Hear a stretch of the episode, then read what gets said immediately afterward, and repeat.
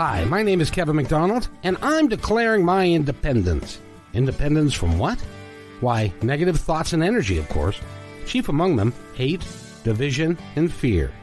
You see, I know that we're all one, and together we can solve any problem, save our planet and each other. Please, join me as we come together as one and choose a better way to be. So now, let's begin with my independence report.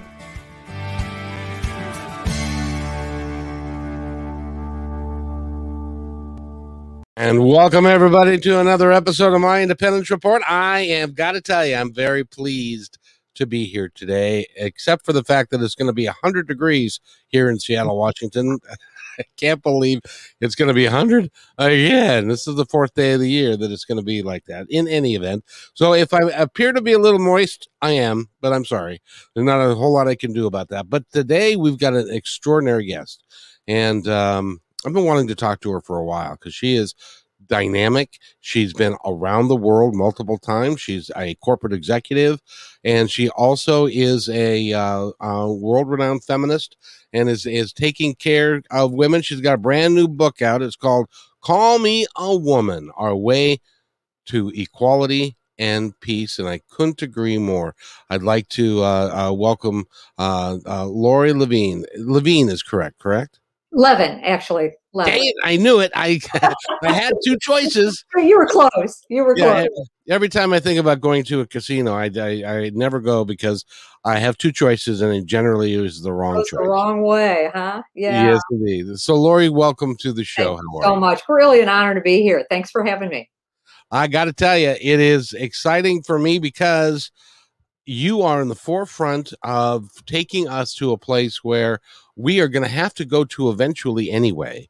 And we mm-hmm. might as well do it sooner rather than later because we can actually save people's lives Wow. and, and give them the way you put that. Yeah, because we can give people an opportunity to understand that it doesn't matter what your gender is, or or mixed gender or bi gender, whatever. You're you're still a human being, and we need to treat treat each other with respect and with love. And it, I can't imagine. You know, I'm I'm a I'm an old fat white guy, and I can't imagine what it's like being being a woman growing up in our society today it must be really really hard Wow. You know, and I really appreciate you just recognizing that, you know? So I acknowledge you for that. And I think that conversation needs to happen a lot more. In fact, you know, the United States is the 10th most dangerous country in the world to be a female. So that's in the ranks with uh, India, Syria, Somalia, uh, Saudi Arabia, Yemen. We are the 10th.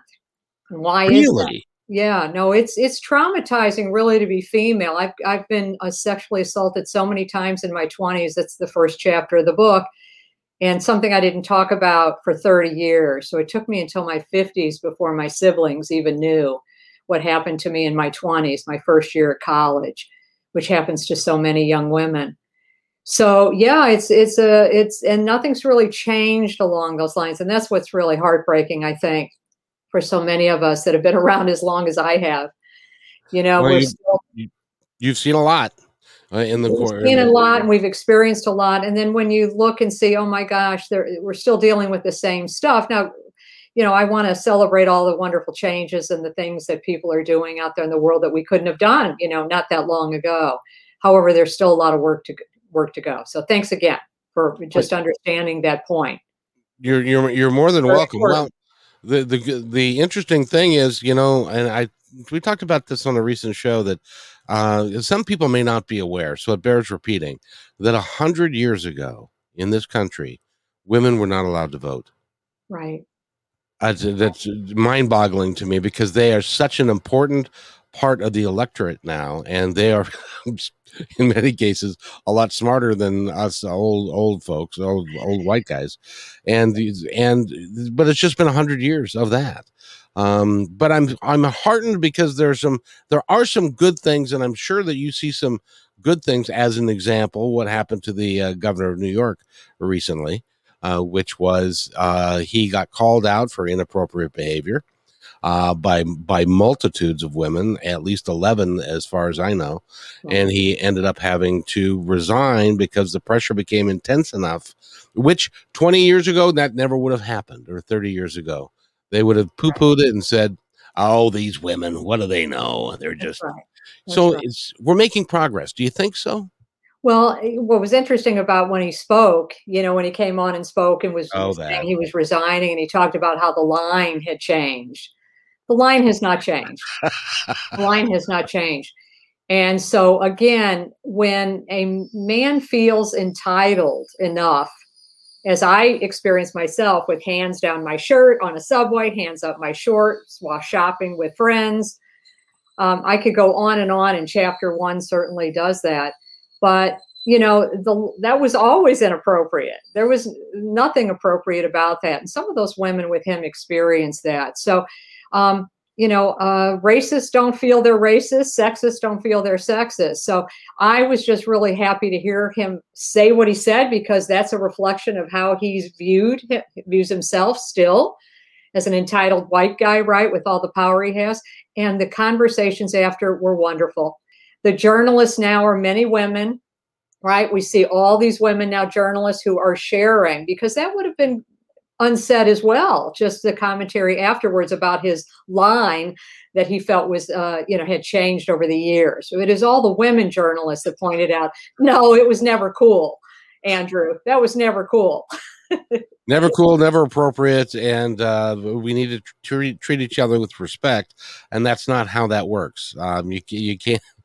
But you know, absolute power. If a guy feels like he's powerful enough and he surrounds himself with women who are trying to do the right thing, um, it puts them in a horrible position. Yeah. when they, when they get into a situation like that. Because what do you do?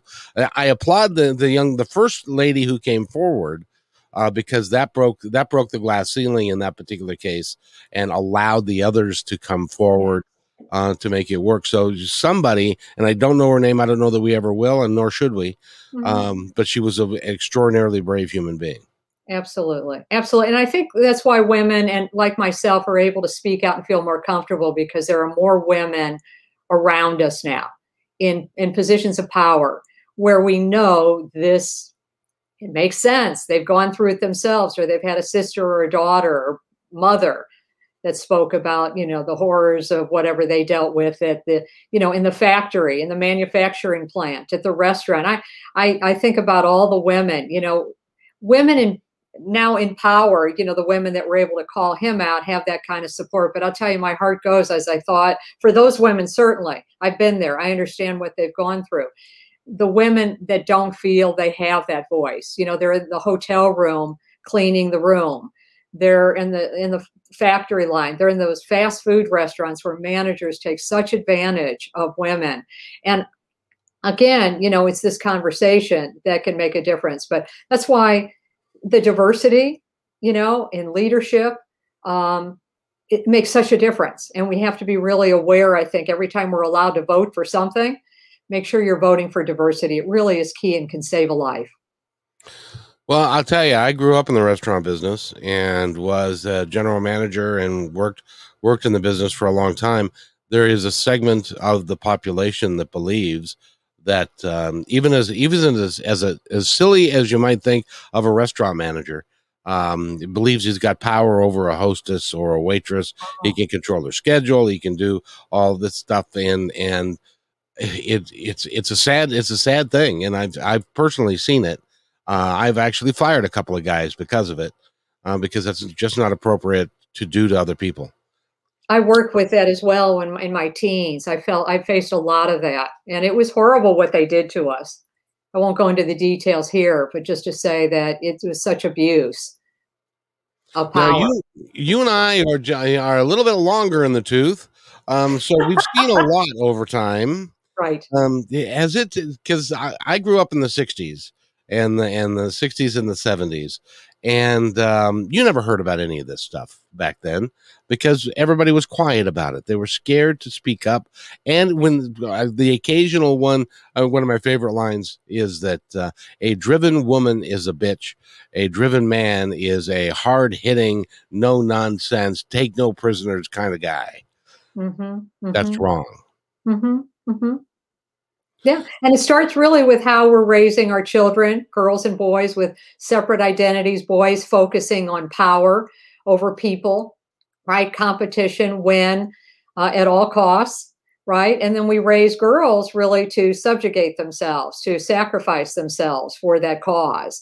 So we're all part of the problem, and we're all part. Which, and the good news is we're all part of the solution. So the book really takes us through that and gives us a roadmap, you know, to close the gender gap. Because you can say, well, I respect women, as Andrew Cuomo said, right? I respect women. I respect women as he's putting his hands up, you know, your skirt because he feels that's appropriate, right? That's appropriate behavior. So when, let's get back to that identity. And so I talk in the book, my first habit of equality of the seven that I uh, cite in the book is raise our kids equally with one identity, a human identity based on care, compassion, kindness, right? So it isn't about power and winning at all costs. It's about feeling and caring about one another, right? Absolutely. And, and, and that's the that's the thing, you know, we got to start with our kids, certainly. There's other habits of equality in the book that are there for, you know, non-parents as well. But um, if we aren't changing the way we're raising girls and boys, you know, it's like mopping up the floor, but we're keeping the faucet running. So let's get to the faucet.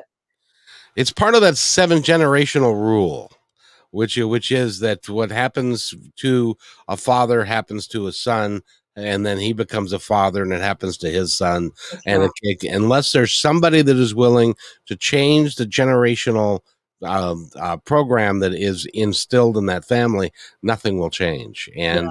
I'm glad to see in in some cases, not all, because clearly we've still got major problems. Because, you know, I'm a guy, but I guess I need some help here because you're going to have to explain to me why, with all the things going on, with uh, with the Me Too movement and and with women actually being being safe enough to be able to talk out, why would the governor of New York do that? It just amazes me. Why would he do that? Do you have any idea? Well, again, when you have been raised all your life that that is appropriate, that women, you know, are there to serve, to be sexual objects. I mean, the images are everywhere. And women are buying into this too. I mean, I'm not blaming victim here at all. Again, I think we're all part of this because we're all raised, right? I, I always quote Stephen Biko, the South African apartheid activist, uh, who said the most potent weapon of the oppressor is the mindset of the oppressed. Oh, good point. So we all buy into it. So equally, we all have an opportunity to be part of the solution. Doesn't it's no excuse for abusing and raping and killing. No excuse at all. Obviously, there is no excuse for that, right? However, if we want to get to a solution, we've got to acknowledge what the source of the problem is. And so um, this is something that, you know, he, power, when you look at how you define power, it's power over people. And that's the male identity. And, and the, a very significant part of the male identity is to dominate women. It's always to dominate women. You get the name in the family, right? The pronouns are all he, mankind. History is all about men. You got it all laid out for you, really, from day one in that respect. And so when you know you're brought up to dominate women and you see it in your home, you see it in TV, you see it in the movie, wherever you go, you see it. It's reinforced, and it's you changing. Know, it's changing. yeah You you just brought up a really interesting idea that I had never even considered because it's it's is uh, part of our uh, cultural history, and that is when when a couple gets married, the the uh, woman loses her name and picks up her man's name which on the face of it looks is rather silly that's actually. Thank you. Yes and it's unreal. I remember my brother saying he can't believe it still goes on. You know it's really an archaic tradition that women typically don't even question. Men there might be questioning more but only about 20% of females in this country keep their last name. All three of my sisters i'm proud to say have the last name of levin. They are married and uh, and I never changed my name. So, uh, and nor did they. But yeah, so it's it's an option, you know, and it's up to the individuals, obviously. But it's a conversation that needs to be had. And for men, I'd love for them to, to just think, okay, if you're not willing to change your name to hers, don't expect it of her. Please help us out. don't expect it. Well, you know, we've got our we've got our societal roles, and the man is supposed to go out and and kill the bacon and bring the bacon home, and the wife is supposed to create a, a warm and loving home and and uh, have the children and take care of them. That's how I grew up. My mom and my dad were very traditional um, married for over 50 years wish they weren't married for over 50 years but they couldn't divorce because of the the, the way it was at the time and uh, this is, goes back to the 50s and 60s and uh, right. but they but they had their defined roles and my dad didn't feel like he needed to be in, engaged with the kids. And so it was her job to do that. And that's that's i'm glad to see that's changing to some extent because mom sure. and dads need to both be active participants in raising their children absolutely. And by choice if you want to you know work outside the home either gender any gender right you should have the option to do that. I mean isn't it amazing that we assign roles at birth before yeah. we even get to know the person? It's really an incredible pro- um, process. And the tra- you know it's like you you grow up in the same household yet you have two different trajectories in life right? The toys that you're given and i talk about that in the book the toys really set you on a very different trajectory if you're a girl or a boy.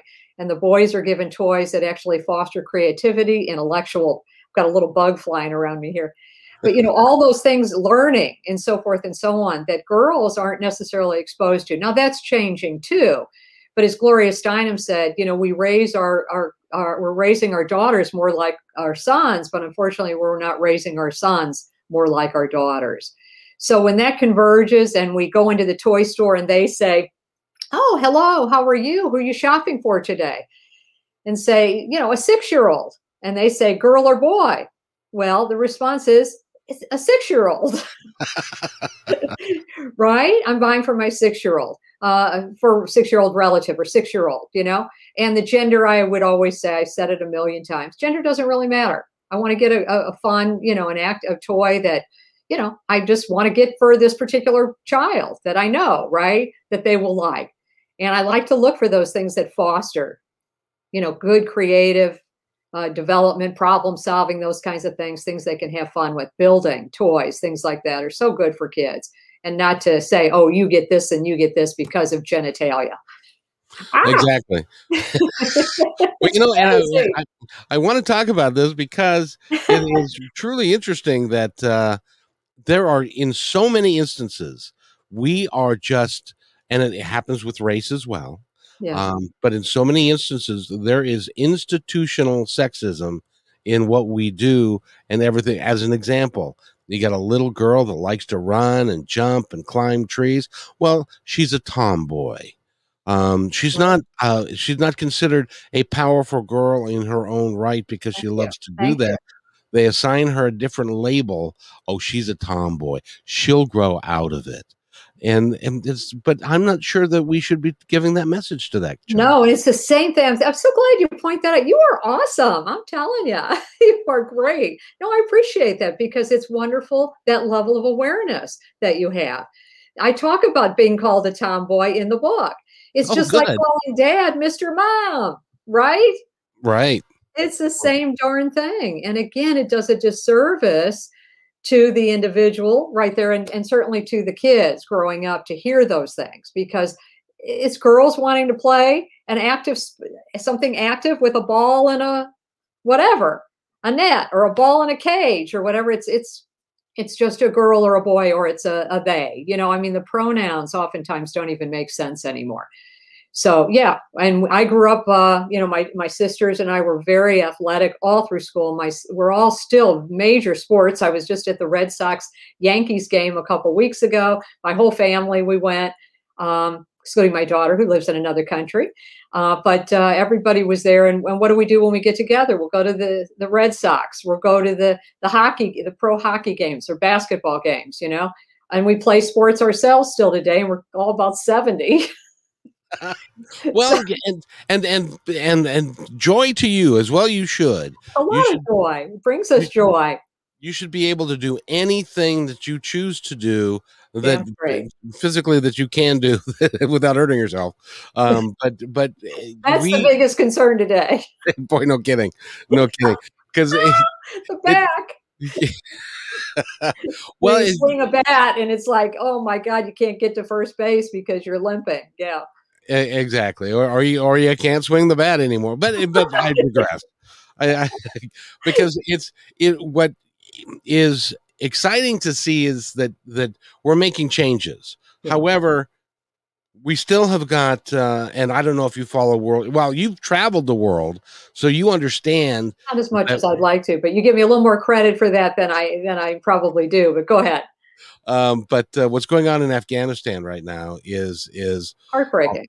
it it really is heartbreaking It's because the Taliban are interested in subjugating women to a subservient role and based upon uh, what they perceive to be Sharia law, which I don't necessarily think that it necessarily is, but they so those girls and those women are going to have a very difficult time in their lives stepping out of the traditional roles and it makes it really hard for them and that's something that we should be concerned about Well, in the last couple of years, so many have. They're in schools now. They're in professions now, and and they're being, you know, obviously that will not continue as they continue to take over one city.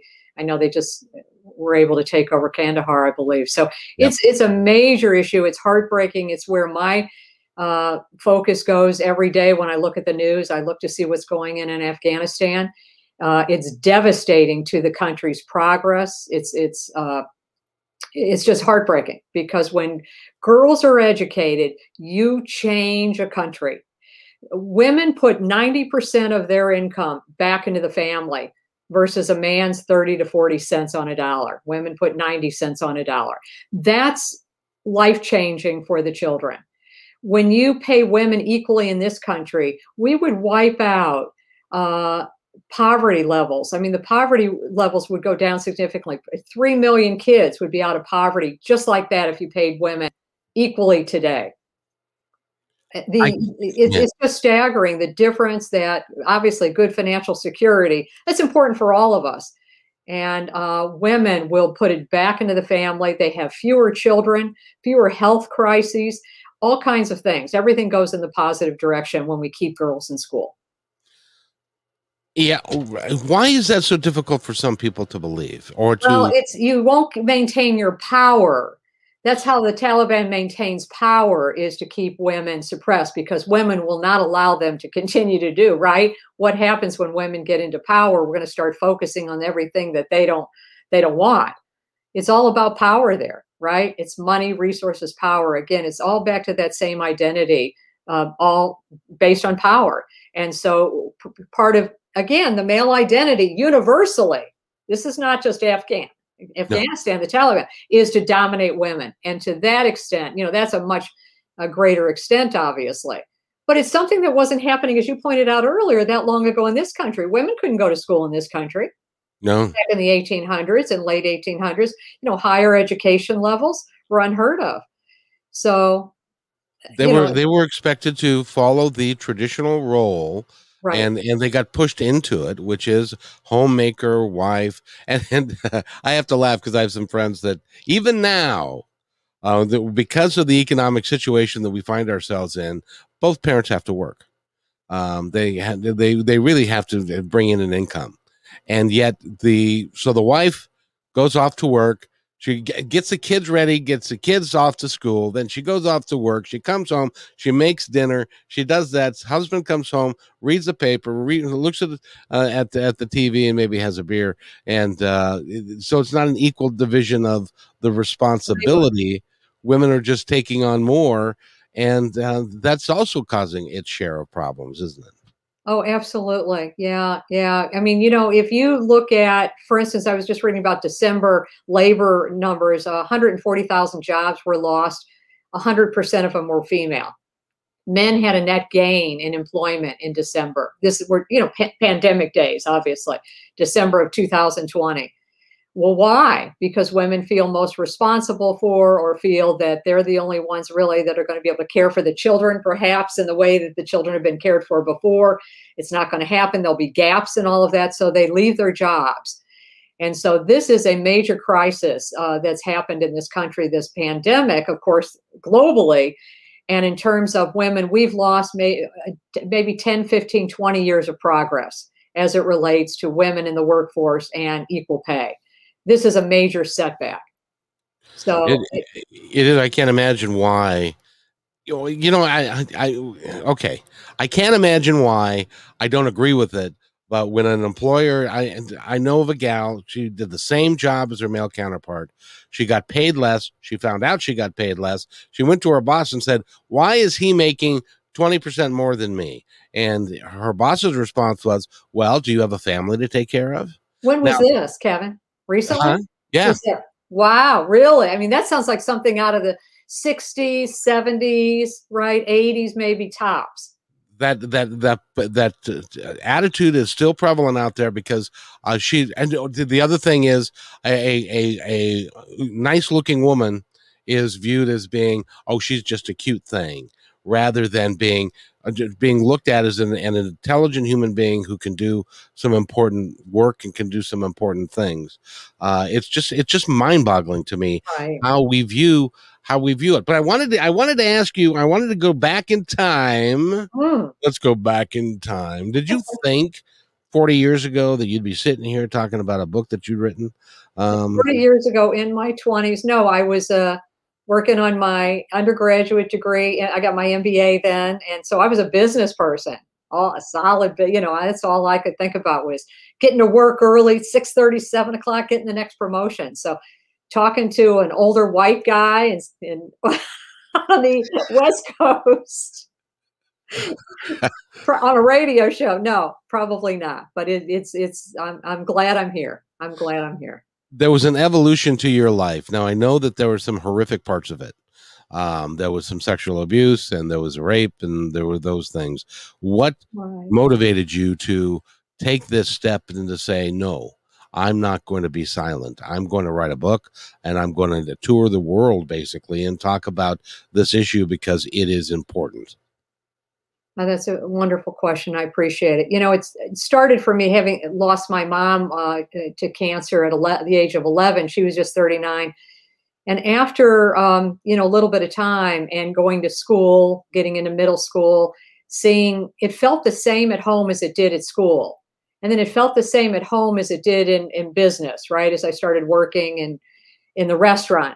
It was like the values, the jokes, sexist, very sexist, very male, trad- those traditional male values, right? Of speak less, feel less, get get to work, make money.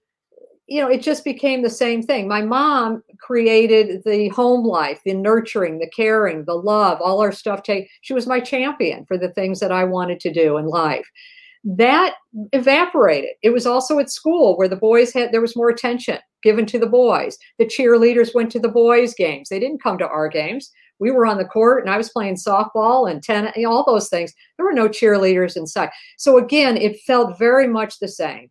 So it was the lack of that, again, traditional female, those values that we were lacking in our home afterwards. Although I had a wonderful father, very loving father, he was raised to be kind of the you know the guy that went to work came home didn't say a lot either and really didn't know much about our lives as kids. Now that changed over time. Um, but again you know it all matched up. And so as you're getting into business and you're moving up in ranks and you're realizing wow as a woman i'm really having to morph into something. I'm changing you know i'm having to adjust here the same thing that i had to do at home in order to survive really and get the attention. So um, it was about 15 years ago and after dealing with a lot of sexual assaults, as I said, not until my 20s and being in college and then going out into the workforce did this happen. But about 15 years ago, I read a news story. A young woman was raped and murdered. And it just brought such sadness to me, overwhelming sadness that another, that was, I was just uh, very close to that. That could have been me back in my 20s. I was close to having that happen to me, not living through the, the incident And so I thought, wow, what a tragedy to have her life end in a story like that. And I wrote a poem and I called it Call Me a Woman. And so it starts the book and it's Call Me a Woman. You know, how long must I wait? Who do I have to be? Um, please tell me before it's too late. You know, how much how much longer must I wait before you'll call me a woman? It's the time that we call women women instead of girls and ladies and chicks and all these other things that have other meanings to them like we call men men instead of sales girl let's call them sales women. Instead of bridesmaids let's call them brides women. You know it's all these other words that we use that denote a difference. And it's at the time that we call women women we're going to pay women equally we're going to vote for them equally. All that needs to happen for a society and a country and a culture and a world really to heal. And i'll tell you when you close that gender gap and you look at the countries that are real close to it there's a the champions list of nine, I, we call them in the book. I call them in the book. Uh, it, it's just to look at their quality of life, to see what they're doing in their countries. And, and interestingly enough, all of them but one, Sweden, has been led by a woman. So when you overlay women leadership on top of looking at this global analysis that I did in chapter eight, it's really, really clear whether it's the electorate or the woman's leadership matters not really. The point is that level of diversity is what's changing their countries so that people are enjoying a much higher quality of life than we have here in the United States. It's interesting because I've been in the podcasting world. I have been doing some musical podcasts, and so I've been talking to people from Sweden, from Finland, from mm-hmm. Norway, and they're and wow. yeah. they are just different. That's they, them. Those are them. Those are the country. Yeah, and they they're just different. They act differently. They talk about their their wives and their daughters differently yeah. than they do yeah. here. Yes. It's it's and it's a cultural thing that they've propagated and they're moving forward in a, such a real positive way. They still think that we are, you know, like dragging our knuckles on the ground, which a lot of us unfortunately are. Um, and, and it, but it's an enlightened way of living, and uh, they're they really are working on the family of of the roles that we uh, have the yes. working together to make it work and then taking care of the least among us. So that a gal that that for whatever reason doesn't or that a woman who doesn't have the educational background it has to be a waitress and she has a child well we need to have daycare for that child so that she can work and continue. We need to make college free so that people can can go to school and and and lift themselves up. Um, we we're, we're so far away from that. Yeah. Now th- there's some stuff in Congress that I'm hoping will will come will come true. But you and me both. but there, there's there's some real dynamic differences between us and other oh, countries. Oh, it's, it's I, so uh, it's when you go. I my daughter lives in Dublin, Ireland. It's one of the champion countries. Oh, it took me about the third time there where I really, because you know, you go, you're kind of a tourist in the first couple times you go, and you're like, ah, everywhere you go, and how gorgeous and how the cute accents and all that kind of stuff. And then you just start to kind of eh, just get into the culture and sit and talk with people in the coffee shop, you know, and you just feel the difference, just like you're saying, Kevin. You feel it. You know, their school, um, my daughter's fiance, he, he only paid school fees he has no bill from college at all you know versus our kids which are coming out 40 50 plus thousand thousands of dollars in debt. Um, he had a medical issue and there was no hospital bill. He walked out of there knowing and it was test after test after test after test. Not a single dollar did he owe.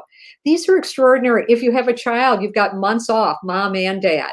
Right. Extraordinary things. And i'll tell you the guys the men are loving life living this way with pair equity, right? They are loving life. They don't have to be something that they're not. They get to be taken care of and cared for like they're taking care of and caring for their family. And it's it's just a mutually, you know, it's just a mutual thing and it's a given. And here it just feels, oh wow, so distorted, doesn't it, in the way people are living. And we just see the impact when you have a crisis like we've had who has been hurt the most? Those with the least. Women, people yeah. of color, right? Yeah. You know, and I was struck because I, I've actually formed a, a, a real good bond with one of the uh, uh, singer songwriters that is from, I believe, Finland, and uh, he's he's a great guy. And it's not like relationships in the United States between men. We tend to circle yeah. each other and because we're competitive and we're and mm-hmm. we're, what have you done? And i've done more and my house is bigger and my car is nicer and stuff like that. And so we and i i really am i really wish that we could have that us men could have a relationship like like women have because you take away that competitive stuff and you re- replace that with nurturing caring and loving you guys have much closer relationships than any of the men that i that i am around Absolutely. And I'll ask you not to call me a guy. right? So that's one of the things we do. We wouldn't say to a group of men, you gals. So that's part of being kind of subsumed in that male. But I love what you said. I really do. I do. And men, I'll tell you, why do you think you live 10 years less? Oh, I know. I know, I know. Can I answer? Can I answer? Can Please, I answer? Yeah, I'm asking. I want to know from the guy. it's it's because of the stress it's because of the lack of fulfillment and it's the lack of passion. It's the lack of living your life to its fullest and allowing everybody around you to do the same. Um, we Beautiful. tend to Beautiful. shut everything down. And if it doesn't go our way, we shut it down some more. And that that ends up causing us severe pain over time. Yes. Yeah. And that, you know, that took me a long time to get because I was pretty unhappy with the the male half of the species. Well, you deserve after, to be. After you, ten years, uh, the twenties were tough. You know, going from one nightmare to the next. I mean, I was driving home one night from my dad. I'll never forget it. It's about ten o'clock at night. Guy pulls up next to me. He yelled out something out of the window, and at that point, everything made me nervous. Guy yelling out of the car, guy coming up to the car. I mean, you know, if you read chapter one, you'd understand why everything was is was jarring and still continues to be actually to a to a fair um, extent. And he got mad at me because I, I turned left. He was in this other lane and he swerved into my lane, followed me to my apartment, and it was just the scariest thing one of the scariest things i've because he was just all over me screaming out of the car. I don't know what the deal was what he said even i couldn't hardly hear it. I think he might have been asking for directions. And unfortunately there was a party going on at one part of the par- apartment complex and i pulled my car into it and i sat there just shaking for about 10 minutes and i saw him go by me you know but getting then driving to my apartment i was just so afraid he'd see me you know follow me into my apartment uh, but you know, just something like that is really something that's not that uncommon for women. We go through that. And on the last podcast I did today, uh, the woman shared with me that she, her boyfriend was surprised that she said she wouldn't go out and run a little bit past, you know, six o'clock, whatever time in the evening. She says, "Oh my God, I would never run then. I would be terrified." And he just he had no sense of that, you know. So they had a conversation around that, and that's what we'd like more men to understand. I had an epiphany the other day. Mm, what was that, Kevin? it didn't, and honestly, it didn't hurt. It didn't hurt much, but it, it was it, it, was an enlightenment that I got. That that see, when I was younger, I was an athlete. I was a boxer. I was fit. I didn't feel. I felt like I could go anywhere downtown Seattle at night. I could do anything, and I could protect myself. Mm-hmm. Now I'm 64 years old. Mm-hmm. Uh, I've had rotator cuff on this side. I've had surgery on the other side. I've had both my hips replaced. I can't do what I did years sure. ago, and so now um, there was there was a a sound on the outside of my house, and I thought, what if somebody's trying to break in? And normally it would have been like, I can, t- I'm tough, I'm strong, I can, ha-, and but I felt fear, and I so, so it was vulnerability, and I was thinking to myself, "Good God, when you're uh, 120 pounds soaking wet, and you've got a 250 pound, uh,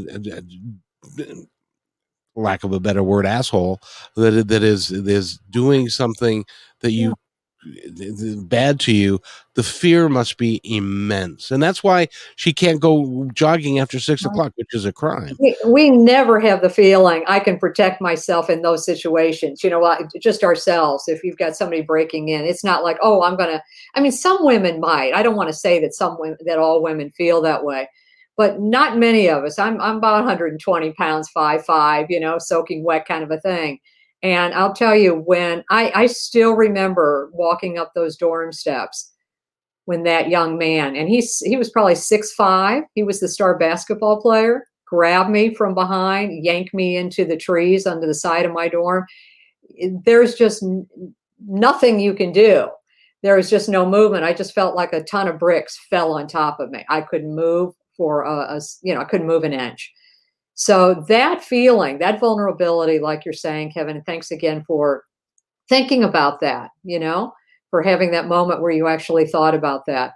That's the kind of stuff that's going to change the world is more conversations amongst men, men, women and men, women and women sharing, hey, you know, when you do this stuff, it really kind of uh, it perpetuates the inequality. And on the other side of that inequality is is a rape, is a murder, is a shooting so, you know, we are powerful people in the world. I mean, we could do anything. I really do. I, am so hopeful, and I, I really do believe that. And the book is filled with hopeful stories.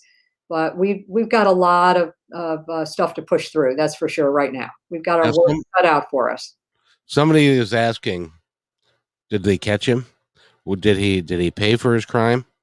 Well, and you know that's something I talk about in the book is a bit of a regret um, because back then I was in another country um, not that it would have changed if I'd been in this country, I have a feeling. So I asked myself, was it the lack of courage or was it the lack of support? Laura Bates states it well. She's the author of Everyday Sexism. She wrote a book. She's out of the UK.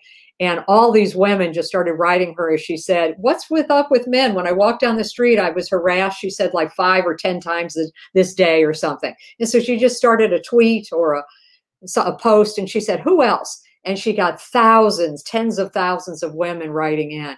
And she said it's the it's the invisibility and the acceptability of the problem that has us not move forward. And then when we do report, look what happens to us. Look what happens to the women. Uh, you know, you lose a job, you lose a that's a livelihood, right? That may be your kids don't get fed. That may mean you don't can't pay your rent. So these are serious things when you go forward at a school and you're naming a basketball player, right? Or you're naming a CEO or whatever they are, manager of the restaurant. These are these are major things, and you do not feel the support is going to come at all. Our current legal system does not protect women. Women have no constitutional rights other than the right to vote. We cannot get the ERA passed after 100 years. We're still working on that. And that to me tells a lot. And the reasons keep the goalpost because I'm an athlete, you know, an athlete from a kid. I use the sports word. The goalpost keeps changing. You know, in the early 1900s, it was because the female we didn't have the stamina to work a full eight hours. Then in the 60s, 70s, it was co-ed bathrooms and we might get drafted. Look how all that, you know, it keeps changing. And now you know, it's an arbitrary deadline, or, oh, well, the 14th Amendment covers it. Well, if the 14th Amendment covered it, we wouldn't have needed the 19th. That's, I mean, come on. I could, you know, I write these letters to Congress people and I hear about the 14th Amendment all the time. And my comments back when I write the letter, then we wouldn't have needed the 19th Amendment, would we? If the 14th Amendment gave women constitutional equality. So talk with your Congress people, please, and let's get that ERA to the finish line. We are very, very close, but we need the support of the majority of this country who actually believes it's already passed. You know, you know, it's interesting. How can we? How can there be people that? I mean, by its very name, Equal Rights Amendment. How how can how can that be an issue for anybody that uh, that that equal rights is uh, somehow a problem? It's it's unbelievable you know but again it goes back to uh, i'll tell you i, I moved to, to south carolina a couple years ago from st oh. louis and but i was in missouri same thing but you will hear in some circles that they still think it will be de- the demise of the american family yes Yes, and you know, it, I wanted to go back to, yeah. long ago. We were talking about, and we were in the top ten of countries that we don't want to be in the top ten of. Yeah. How, how did we get there? And what what was the criteria that was used? Wow what a question. Well let me throw a few statistics and i think i only have to share maybe three or four of them with you for you to understand. Every six minutes a woman is raped in this country. That's probably every one minute because it's underreported that much. Every nine seconds a woman is beaten. And now in my book i say three women are murdered every day by men in this country. I read the other day that's five so i'm always willing to update and i you know i want to continue this work and write another couple books. So um, right now we are hearing five women are murdered every day. Now when we talk about african americans shot by police officers i kind of i looked up the statistics. It's it's it's you know it's enough to make you want to your skin crawl and go jump into a rally too because it's it's it's it's terrifying right that somebody might go to the store and end up in that way or get pulled over in a car and end up being shot so videos and so forth thank goodness we have all that so we are aware of that and talking about that there's about 250 african americans shot in this country a year about 400 and something white people shot in this country a year i believe are the more recent statistics. So African Americans as a percent of total populations are, is about 13%. So obviously that's way off. But think about this. Actually, if the truth is five women, it's at the low three. That's 150, right? Women a month. Yep. We're not talking about 10 or 20, 30, 40. We're talking many times that. Yet, how many people are talking about the murders of women that go on every day? And in fact, mass shootings, most mass shootings are estranged wives, girlfriends, and their children and family members. That's the, the bulk of mass shootings. How many times, though, do you see in the newspaper the mass shooting in so and so's home? It's, it's more commonly at the employer or the restaurant or the university or the school. Those are important, obviously. But what happens to women, unless it happens to men, we don't pay a lot of attention to it. That was the purpose of the book. Well, and thank you for there. writing it because it's it's really it's important to get the, the information out about that. I had no idea. I I knew it was bad. I didn't know it was that bad. bad. Um, you know, and tenth most dangerous. Imagine India, Syria, Pakistan, Somalia, Saudi Arabia, Yemen. These are the countries where that's the list we're in. See, and you wouldn't think that, you know, you'd think Saudi Arabia. When I think of Saudi Arabia, I think of women having to wear the, you know, the head to head to toe garments and they can't drive a car and they can't do all this. Well, we're close to, apparently to that. In terms and, of danger, in terms of livelihood here, in terms of what we deal with. And it's silent, right? Again, the invisibility, acceptability of the problem keeps it pretty quiet, pretty locked up. Well, it's got to be really frustrating when you are uh, physically abused, when you're raped, and and then you go and you and and you report it, and then you become yeah. a problem, and and and they're they're they're telling talking to you like you're not the victim that you're making the guy that did this awful thing a victim and did you did this really happen to you or you just that's the institutionalized part of sexism and or racism yes and if, if yeah. it's it's the same thing you know if uh, um heard somebody say recently the other day if if viagra were for if uh, were yeah. for women uh, they would be illegal and uh, if right. um, men needed birth control they'd be free that's right and if you know men uh, were the ones giving birth there'd be no discussion of abortions. No. So anybody, you know, I, I just, yeah, I'll listen to you if you want to talk about that. But it's the truth.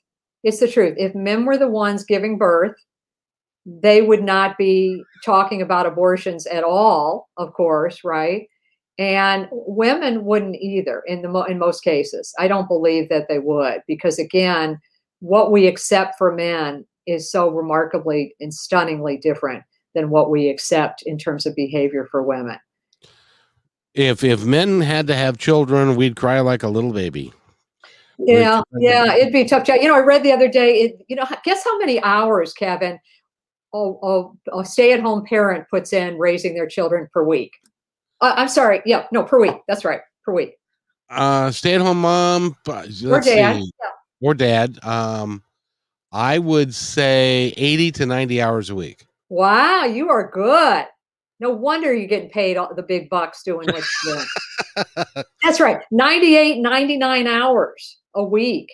Well, you think about it, they they they have to get the kids up, they have to get the breakfast and get them going and stuff, and then get them off to school or wh- whatever the the activity is for that day. They don't get to put it down until the kids go to bed that night. There's no vacation time. There's no salary raises. There's no nothing, right? So then somebody's going to ask and ask listeners to take this in.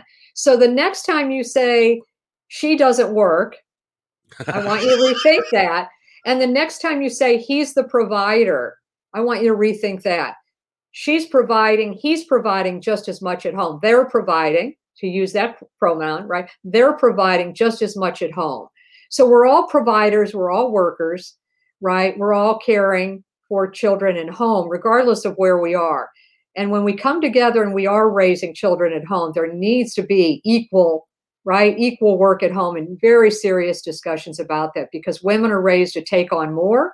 And then that's why their salaries are less because they're taking off more time, or though the ones, right, that are taking off sick when the kids are sick. All these things hurt and we have just been devastated by this pandemic we've been set back you know 10 or 15 years or so by it just by way of this crisis but our day-to-day life is keeping uh, that gender gap just so far from reach right now. We really need to those of us that really get this and care about it you know i, I hope you'll i'll invite you to read the book and just start seeing where you plug into those habits that i mentioned of inequality in chapter six. See where you plug in because it's those people that those are the only people going to open my book to begin with right now. But you know they're still plugging into inequality. And if we can get us and we are the majority i so believe that we are the majority that want equality believe in equality you know are literally dying for equality you know in our homes and on the streets and on campuses around this country. Open up the book and, and check out those habits of inequality see where you're plugging in and then check out the seven habits of equality and start plugging into those. You know with, i'm a health coach and so when you plug into the habits of health you'll crowd out the habits of disease. So that's what i'm asking for here. And what book are we talking about? We are talking about call me a woman on our way to equality and peace. And that's the only way in my humble opinion that's the only way that we're going to get there Thank you, Kevin. You're awesome. Really appreciate you today. I really do. Great to know you. You're that you're out there. Well, I, I'm trying to do this every day, and and uh, that's why it's important to have people like you on that are committed and have uh, with passion and gusto. You've committed your life to this cause of making it okay for women to be women. And you know, I may be committed. I'm not sure that might not be around the corner. You know, I mean, that would have been years ago, right? But for hopefully not. But if I disappear, please come looking for me. But yeah, no, I am on a mission, and I joke about it a lot because I was raised by the funniest father in the world. He was a great, loving father, and he we just laughed all the time. You know, it's a serious topic, but I do like to bring a little bit of you know humor to it because we are human beings. We are not perfect, right? We have flaws. But you know, when we make when we're transparent about it, that's the only way and, and we're vulnerable and so forth and so on, you know, all those good things, that's when we're gonna really make the biggest difference. So and Lori, if somebody wants to go to your website, where would they go? Yeah, well, I, I've got a couple, but callmeawomanbook.com. Call me a woman book. Don't forget book.com. I, I had a company do a beautiful website. So check that out. And then lorilevin.online lorilevin.online and then and and you can also pick up the book at amazon and barnes and, noble uh yeah you can go online either place yep. And i suggest if you're if you're a woman i suggest that you take this book and you put it on your husband's pillow. And now, it's required reading, baby, or you know what's not going to happen tonight. exactly.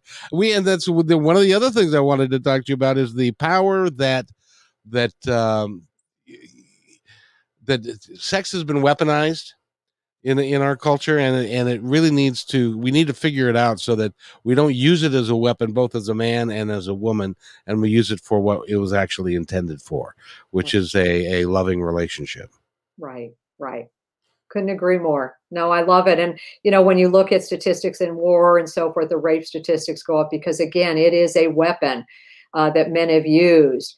And they actually are impregnating women to you know get rid of races uh, certain races and groups of people ethnic groups around the world. All that's been going on. But what did our representative out of new york recently say when the insurrection happened alexandria ocasio-cortez right what did she say her, her first fear was that she would be raped and then killed and right. that's what what happens because it has been weapon weaponized and men in a group who are angry like that that tends to happen when women are in their sights. So, absolutely, um, you know, is there's a better day ahead, but it is going to take all of us that really are open to change and ready for change. Do a little bit of work. We got to get a little uncomfortable.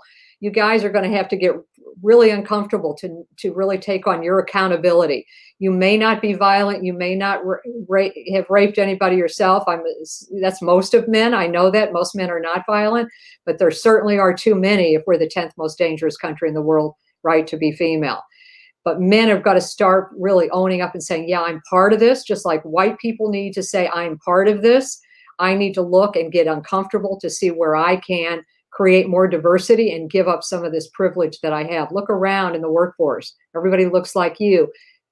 Do something about it, right? Do something about it. exactly. It's like uh, um, we tend to think that if if you are young and attractive, that you may um, you, you may have to worry about being sexually abused or raped, but it tran it goes all up and down the the age spectrum and none of that matters because it's not about sex often it's no. about power. It's and well then, rape is always about power yeah. Yeah. Rape is about power. And that we that goes back to that male identity. So let's embrace a new identity a human identity. Please humanity because the, i don't i do believe now the planet you know the sustainability of the planet depends upon it on us. We we look at the gender gap and when you see the countries that are closing that they're best on the environment. Women are absolutely critical in the solutions and uh, melinda gates is, is working on that. I just loved her book moment of lift. I always like to give credit to other authors and books because the more people read these you'll understand. You'll see the direct connection we have women uh, and and the input that we have in terms of agriculture. We're working 76%, I think, of agriculture. We work it, yet their input was not being taken in. And now that it is, we are transforming so many processes in the world that will save this planet. So, um, great conversation. I, I love this because it, it, it, this is my passion. In this last chapter of my life, I, I'm dedicating to this and being part of this wonderful conversation. So I could do this all day long. Be still, my foolish heart. Do you mean to tell me that women are smart? Very smart. Oh my gosh. Watch out. There'll be a woman sitting in your spot in about an hour. Well, you know, I, I have to I'm sorry. They haven't told you yet, but it's coming. I'm out of here, baby. Um, somebody, somebody can do it better and is probably better looking and nicer and all that kind of good stuff. Anyway, um, you're pretty good at what you're doing. I just want to say we need uh, more of you out in the world. I'll say it back to you as well. I really mean that, bottom of my heart. I appreciate it very much because I'm it's it's it's kind of becoming a passion of mine mm-hmm. because I believe in in kindness and taking care of each other and it just it it makes me so sad that that we as we look at ourselves as the best country in the world that we have the best health care that we take care of each mm-hmm. other well, we got 16 million kids that are in poverty today that are not eating in the United States of America. We've got people that are scared to walk down the street at six o'clock at night because of what somebody else may do to them. It's we have got a lot of work to do to fix uh, what and and I think that uh, our country needs to fundamentally change. We have to virtually tear it down and change it. I don't mean um, revolutionary wise or to cause a revolution, but sure. we need to really rethink from the bottom up of how we raise our kids and just go go get the book call me a woman our way to equality and peace because on our way. On our on way. our way. yeah. Yes. On our way to i forgot that one word. On our way to the quality uh, equality and peace because i really believe that if we can accomplish that then we will have peace. We will. We will. We'll save the planet on at the same time. So it's it's an amazing they go hand in hand. They go hand in hand. It's one o'clock in the afternoon in Seattle. It is now 90 degrees in my house. Uh, 75% of the houses do not have air conditioning. And uh, this is going to be the fourth day in a month and a half that we've hit 100 degrees, um, which is unheard of here. The uh, climate is changing, it's changing fast. And if we don't fix it fast, we're going to be in big time trouble. And we, in order to do that, we need all hands on deck. Yes, yes, yes, yes. Think about all the potential that has been, right? Kept back from all, all the solutions all the all the solutions that would have we would have known of years and years and decades and decades ago that we have kept either because of our race or our gender. Wow we need all hands on deck. I think i do say that in the book as well or at least most hands on deck right? Exactly. Well you know i was just thinking how many einsteins yes. or or or brilliant people ended up um being a housewife because they didn't feel like they could do anything or they weren't allowed to flourish the way that they need to. What has society lost because of that? Well, you know, when you say housewife, if that woman raised children, she might have done that through her children. That's that to me is the most incredible role on the planet that you can play because yes. to frame we're creating future generations. So I want to just acknowledge all the parents uh, because that's an extraordinary job. It's it's a tough role, right? I'm, I'm a parent, and it, it's not an easy role to take on when you really are wanting to shape and create the future. And that's how I thought of it. So I fed my daughter healthy food. Um, you know, I got her into activities and schools that I, you know, could get her into, did everything I could so that she has a quality of life. She was in a diverse Montessori school by design. I wanted her with kids from all over the world. Her middle school and high school were extraordinary in St. Louis. It was the most diverse group of kids from all walks of life. They were incredible and brilliant kids who are now all over the world doing amazing things, as is she. So, you know, you might not have that opportunity to put them in a diverse school. I get that. But make sure those history books, you know, I went in and I looked at those history books my daughter, the teachers were giving her. Did it include women's history? How did it treat, you know, history? Was she going to learn the same old, same old? And in that school, of course, that wasn't the case. They actually picked history books that were from the minds, from the viewpoint of the oppressed the oppressed, not the oppressor. So check those things out. Really, really, you know, like data mining, right? Get in there and, and get into the weeds there with those kids to make sure we're not just continuing the same old, same old. The status quo is what's killing us.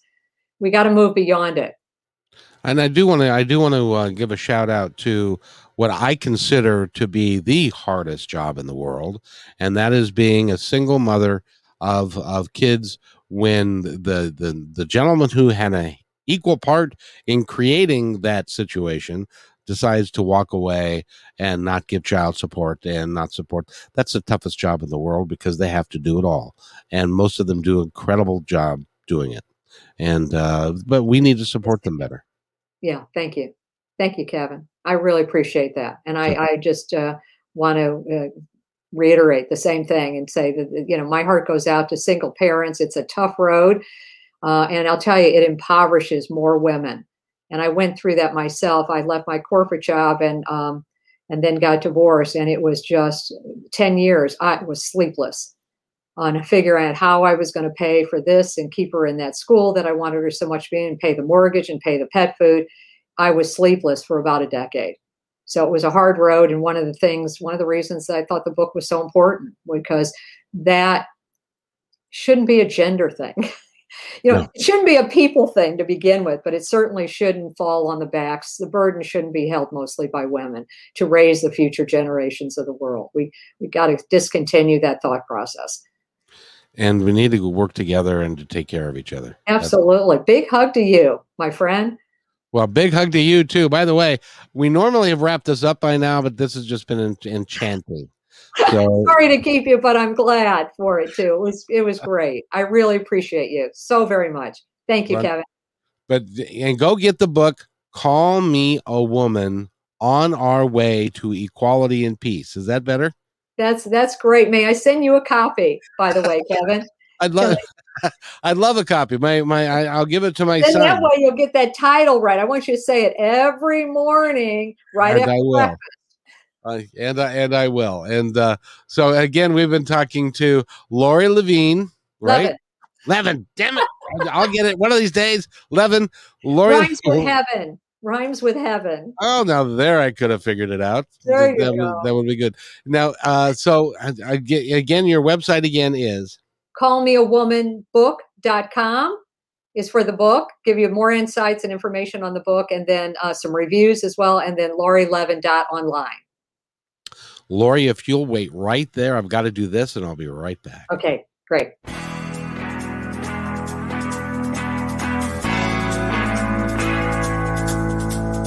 Hey, and thanks for listening to this episode all the way to the end. Hey, pretty cool. Hey, don't forget to follow us so you can receive regular updates and new posts. And remember, take care of each other because each other's all we've got. See you next time on My Independence Report.